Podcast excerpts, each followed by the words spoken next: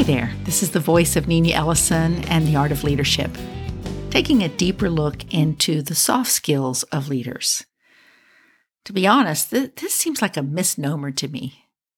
We call them soft skills, and yet they are some of the toughest skills that you and I will ever try to understand, to learn, to consistently adopt. In fact, if you're like me, you'll you'll find yourself failing and, and having to try again, learning more, seeking to understand more. This week, I've heard the word grace or gracious used in several phrases by leaders. Uh, perhaps you've heard it too. Things like I've heard grace was extended when least expected, or the grace that was given really changed the situation. Or I've heard we all need more grace, or leaders need to show more grace. So, what exactly are we talking about when we use this word grace? Or being gracious. I was working with a team whose leader had asked that I help advance the team members' awareness and critical thinking on eight foundational principles of this very successful company. And one of the principles was to be gracious. As the teams worked in small groups to share their definitions and to give examples of times they had seen these eight principles at work, there, there was a hum of voices in the room as they shared stories about these ideas um, surrounding these principles. Then it got quiet.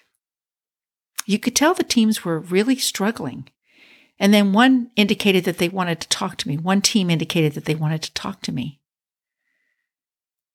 we don't know what to be gracious means. And so we can't think of any examples of where we have seen someone being gracious. You know, it's interesting that even though the act of grace is demonstrated by many global leaders, the word grace isn't identified as a, as a core value within companies or international organizations. In fact, You'd be hard pressed to find any company who lists grace as one of their core values. I guess for me, that's what made the honesty of this young team so compelling. They just hadn't heard of this concept of being gracious.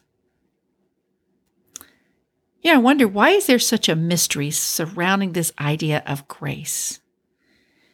In Seattle, Washington, there's a Center for Ethical Leadership that has a proven model for success called the Gracious Space. And it's a model that supports effective work environments with thousands of people in 30 states and, and 35 countries.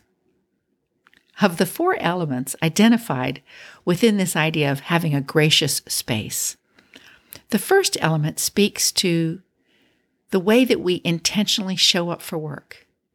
In fact, they use the example of grace being like the wake of a boat as it moves through the water. You know, think about the water as it's flowing from the back of a boat um, and, and what you leave behind when you pass through. On the day that we discussed being gracious with this young group of leaders, I shared that grace could be viewed like the oil in a car, reducing friction helping to avoid premature wear and tear, and carrying heat to cooler parts of the engine so that no one part would get too hot. We talked about the idea of being gracious means choosing to honor others, their skills, their talents, their dreams. Gracious people are generous people, even when it looks like they might have lost everything. And when you and I are around a person that's a gracious person, it makes us feel better. in fact, it makes us better people. Does this intrigue you? Have you ever wondered how it is that some people seem to know how to demonstrate this skill of grace, even in the most difficult of situations? Learning how to become a gracious leader starts with evaluating our own experiences. Take time to go back to a time of discouragement, a feeling like you missed the mark. Perhaps, like a bull in a china shop, you saw yourself barreling over people, knocking them down in your attempt to get to your goal. Think about the emotions that you had then, firsthand, your firsthand emotions. Use your own real experiences to help you uncover your own gracious style of how you treat yourself. We often give ourselves room to grow, to make mistakes, to deliver a little less than we originally planned. This is grace.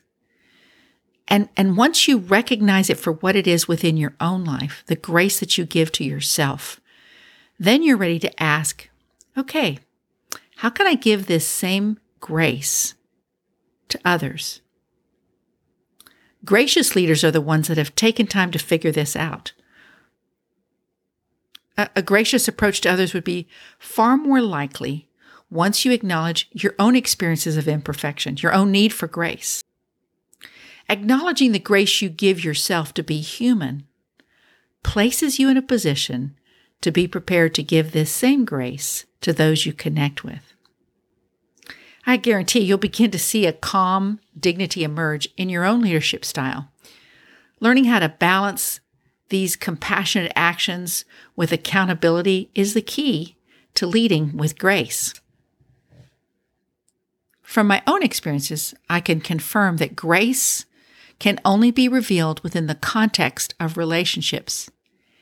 It's not enough just to give yourself grace. Can you do it? Is this a skill that you can learn?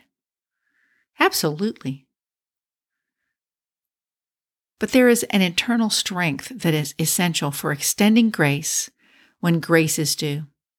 Because extending grace is a choice, it's, it's not a mandate. With grace, you are choosing to share not what is expected or deserved. Extending grace can also be life changing, not only for you, but for those who receive the grace that you choose to learn how to share. I'll readily acknowledge that aspiring to become a gracious leader is, is not a conventional attribute or a skill. No one is going to ask you, Hey, say, have, have you learned how to be a gracious leader? My promise to you is that learning this skill is life changing, not only for your life, but for the lives of those around you. I want to thank you for listening today.